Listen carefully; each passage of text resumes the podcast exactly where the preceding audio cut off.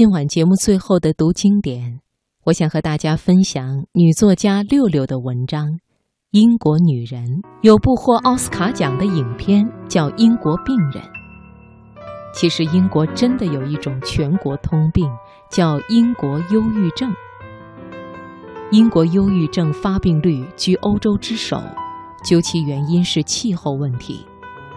英国一年中有一半以上时间乌云笼罩、阴雨连绵，所以一到夏天阳光普照，全国人民都摩拳擦掌，把晒太阳当成头等大事。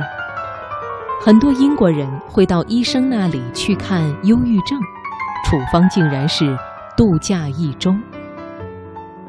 但是你去了英国就会发现，得忧郁症的大多数都是男人。忧郁症的另一个代名词可能就是闲出病，女人都没空生这种悠闲病。英国的社会生活，如果你留意，会发现在很多地方工作的人是欧洲其他国家的人，或是英国本地女性。英国男性去哪儿了？你经常会看到忙碌的身影，家庭的女主人，他们好像有三头六臂，不仅打扫卫生、洗衣做饭，精通旅游，擅长管理，还能照顾子女，甚至管理牧场。我们在 Kennywood 曾经参加过一个活动，出发去下一站的时候有些迟，正逢大雨倾盆。看不见高速路的路面，不得已在休息区等雨停。我对照酒店订单时，惊奇地发现，即将入住的这家旅馆要求入住时间竟然是下午四点三十分到六点三十分，而现在的时间已经是晚上八点三十分了。打电话过去。女主人竟然已经声音朦胧，貌似即将入睡，给我的感觉，这大概是一个年逾古稀的老太太，否则怎么会在现代社会里这个时间点上入睡呢？对方一听说我们将在十点三十分到达，立刻干脆拒绝。他说：“你们已经错过入住时间，请另觅他处，我这里不接待。”这是一票一百英镑的住宿单子，也就是说，因为晚入住，我将损失一千元。我不得已要另订酒店，因为英国手机网络不好，就打电话给上一站的朋友，让他帮我寻觅个住处。我的女友是个情商极高又有语言天赋的女人，她显然半可怜博同情的水平比我高。更重要的是，谦卑的礼貌用语比我丰富。在英国，语言是个极大的障碍。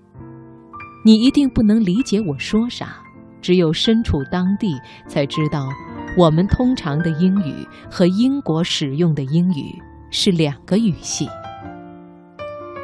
英国人特别注重遣词造句，在我们还在使用文言文及简洁语系时代。他们已经在莎士比亚的带领下步入奢华词汇时代。他们能把情绪细分到微毫，把色彩描述到斑斓，把气味形容到萦绕鼻前，把物件命名到你不知道他们在描述什么。我经常暗自观察美语和英语的区别，最终的答案是。当年出逃美国的那批英国人，一定贵族极少，所以他们能够熟练掌握及运用的词汇，不及英国现在的十分之一。我不能把一件一句话能说清楚的事情，像英国人那样用十句客套话委婉表达出来，造成女主人认为我没受过教化。在朋友凄婉的故事中。一个游历四方、拖家带口、语言不通又对英国有无比热忱的来自中国的女作家，正在孤苦伶仃地流落街头。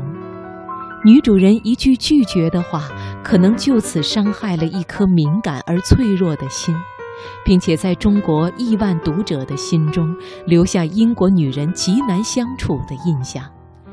总之，女主人又电话回我，同意我鸿福夜奔。